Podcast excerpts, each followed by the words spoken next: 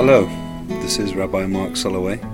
Welcome to A Dash of Drush, weekly reflections on our world through the lens of Torah.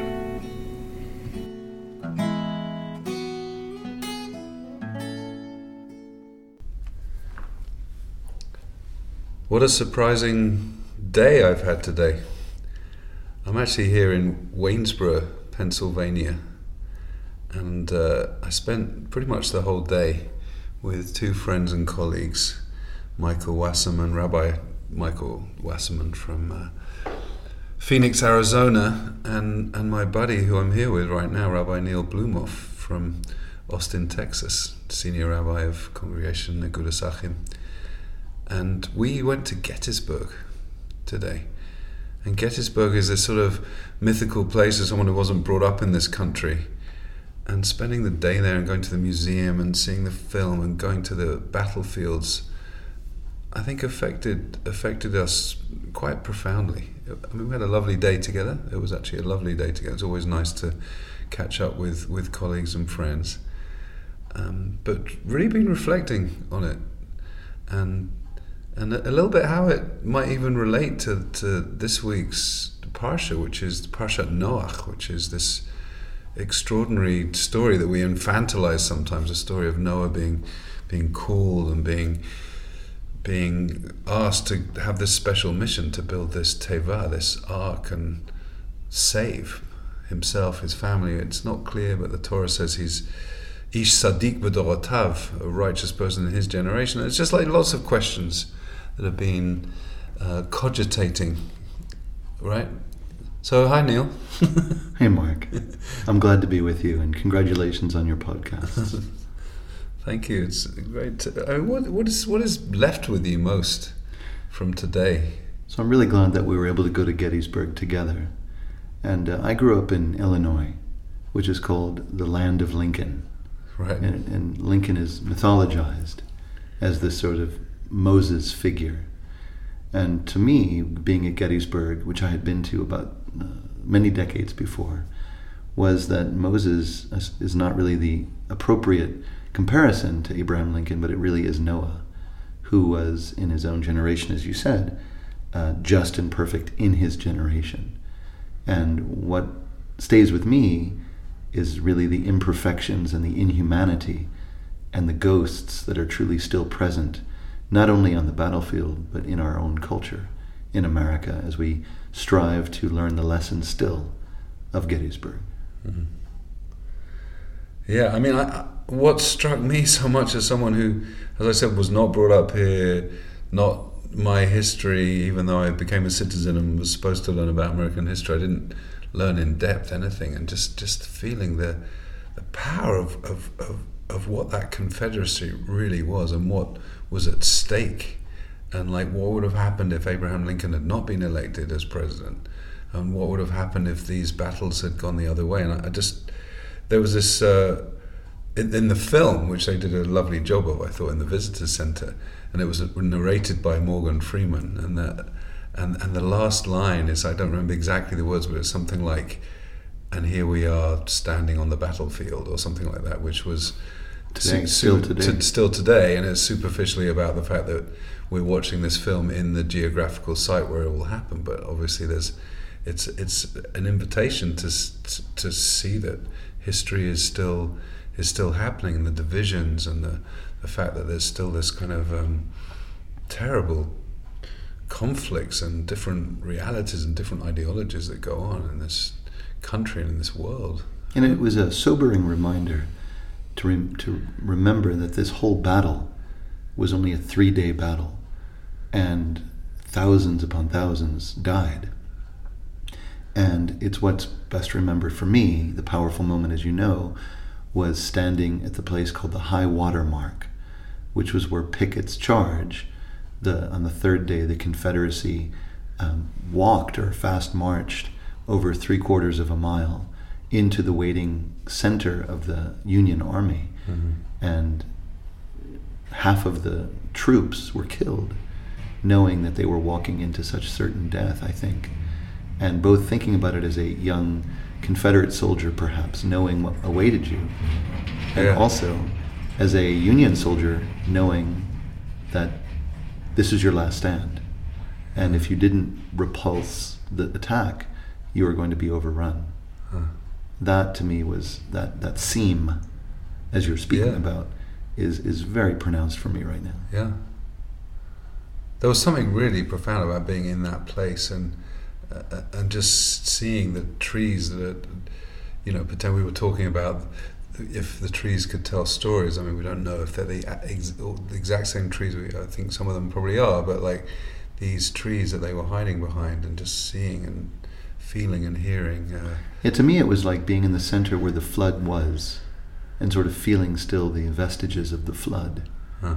and realizing something is still not right. You what know? What does the flood represent to you then? It was the flood of, of humanity who were accepting some sort of strange fate of walking to their death, of, of, of knowing that their lives were being put on the line for I don't know what, actually. Because I think the Civil War, unlike many of the other conflicts, were between families, were between communities, and people knew each other.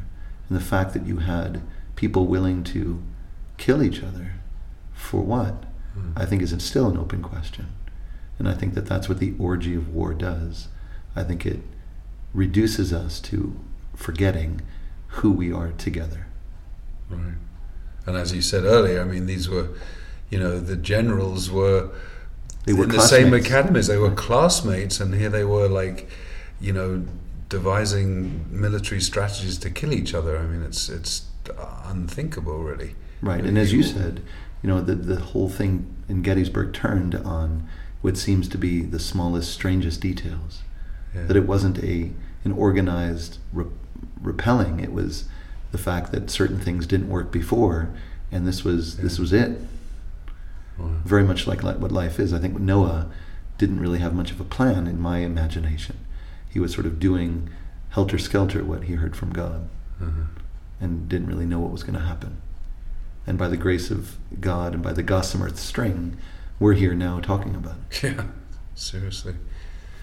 One of the things that was profound about the day that I loved was when the three of us decided, you know, just a little bit before sunset, we were up at the top. What was the name of that? The, the Cemetery Hill? Hill. Cemetery Hill. And we went up, and there was a really beautiful tree, and there was like one of the reconstructed um, cannons from, from the from the, the war, from the battle, that was standing there. And the three of us just decided to, to Daven Mincha, to pray the afternoon service, sort of separately but together, like in the same in the same moment. And there's something about punctuating a day that we were, you know, th- really thinking about this uh, moment in history, and the and the violence and the and the bloodshed, that punctuated with, with prayer. And I, I'm thinking about that also in connection to to Parsha Noach, because some of the commentaries, most notably the, the Baal Shem Tov, the founder of Hasidism,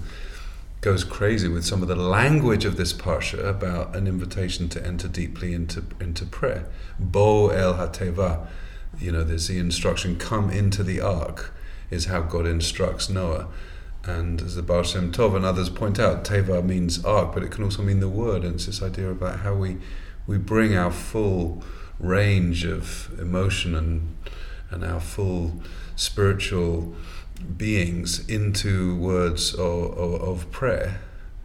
And then there's also the one that our our colleague Rabbi Tirzah Firestone taught so beautifully in a in a morning service that we were in together, about the, the Tzohar, which is usually translated as a window, you know, Taset Tzohar b'teva, like make a, a window, window out into the world, as if our prayer can't be separate from the rest of our experience. And I'm thinking about that too in the context of this profound experience, and then like being together with friends and colleagues and having some really lovely prayer experiences together, and then being like praying on a battlefield. I mean, it was it was it was very profound. And I, I, I you know um, something about entering into into words of prayer.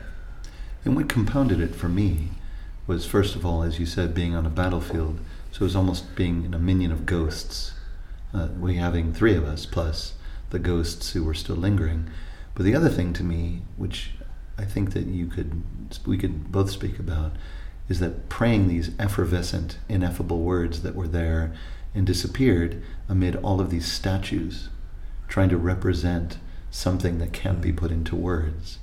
And the contrast to me of standing in this place surrounded by statues of certain regiments and people and mm. horses, and just saying the Shema mm. is, to me, a is a very different, is a pivot, and is a is a point of almost resistance mm. to trying to be able to name something that can't be named. Mm. And there's something, because Teva, I mean, a, an ark, I guess, is something, you know, that does have form. But it's a, tactile, a, it's, it's tactile. But right. a word, especially a word of prayer, something that has form for a moment, mm-hmm. but then it kind of transcends into, into something else. And we left it for the winds. Yeah. And I think that contrast between, let's say, the, the ark of Noah's and the prayer of Noah's, if you wanted to say Teva, according to the Baal Shem Tov and others, I think it was very pronounced again for me as we were thinking about it as we watched the sunset. Yes, yeah.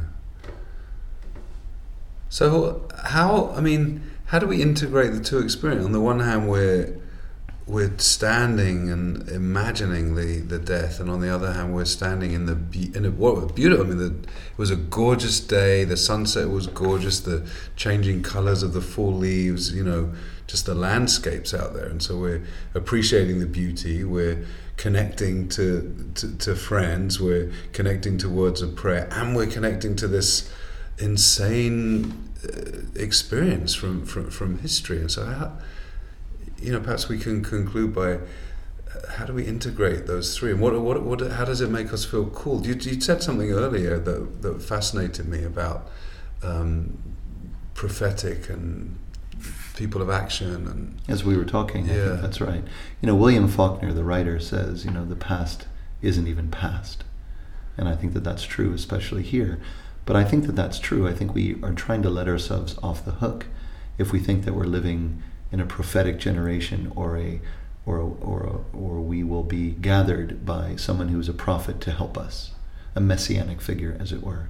But I think the the the, the struggle of Noah's is our struggle too, and I think was Abraham Lincoln's struggle, knowing a little bit more about him, is that he was just doing the best he could, and that if we realize that we're not prophets, that it, it enables us to do the harder work more easily, I believe, hmm. or at least more knowledgeably, or at least with a fuller heart, not thinking that we're going to be rescued. We can't be rescued, and we are all marching towards, you know, the artillery. And I think it's important for us to realize where and who we are, and the responsibilities that we have towards each other and towards the moment that we're in. Uh-huh. And how do you integrate that into your your spiritual life, your your prayer life? Well, I think, I don't know, you tell me, but I think there's something freeing. Everybody wants to be a prophet. Everyone wants to have Martin Luther King, you know, or wants to be Martin Luther King, especially rabbis.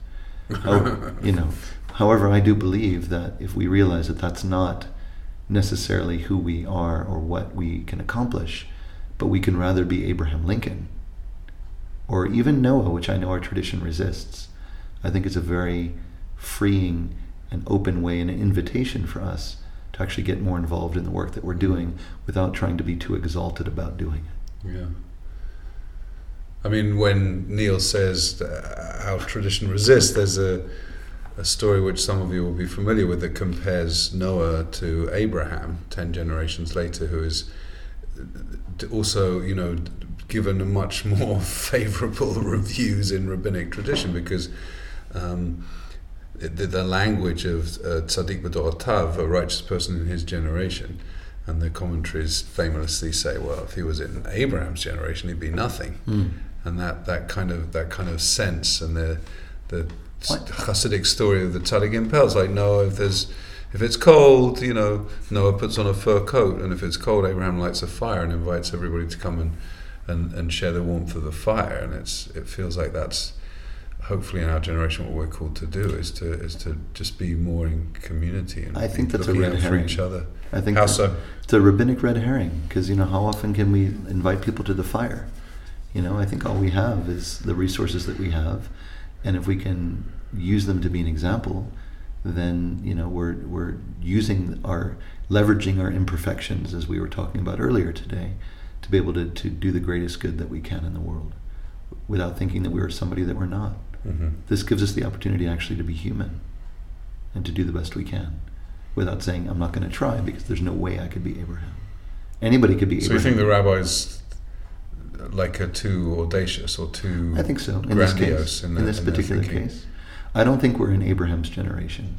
I think Abraham Lincoln is in Noah's generation, and so are we. Uh-huh. There's too much work to be done to think that we can do it gracefully. Wow.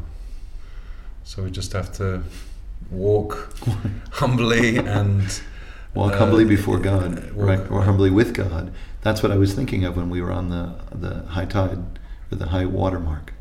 Just thinking, looking at that beautiful field, thinking about what must have been on the minds of all of those young men, on both sides, of thinking about what fate await them, and who might be in the crowd, that cousins or brothers or relatives. Yeah.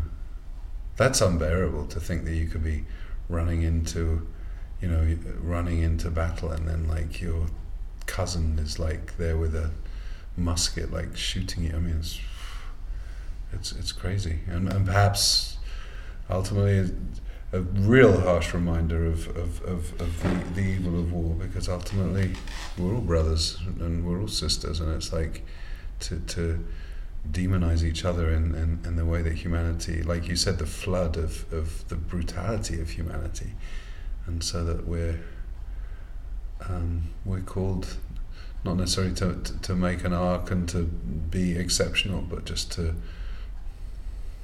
I don't, I don't know I'm feeling quite well maybe to stave off the evil to stave off the evil so the flood doesn't come. Maybe we're in the generation of Noah and yeah. Noah. And I think that that's an important reminder, that even though we may feel overwhelmed, that there's work to be done to stave off and to repair the rakia, to repair the firmament, so the the um, primor- primordial waters don't overwhelm us. Mm-hmm. Yeah, I think of I think of that, you know, because there's this connection too to Noach and Menuchah, mm. which it can be used as a critique. He was too comfortable. Menuchah is like rest, but but a sense of Menuchah on a more soul level, mm. that if we get so caught up and react, and we, I, you know, and I know for myself I can overreact to things, and if we're overreactive and over, constantly overwhelmed and constantly like in that sense of, of feeling pulled in a million directions, we actually can't be that helpful.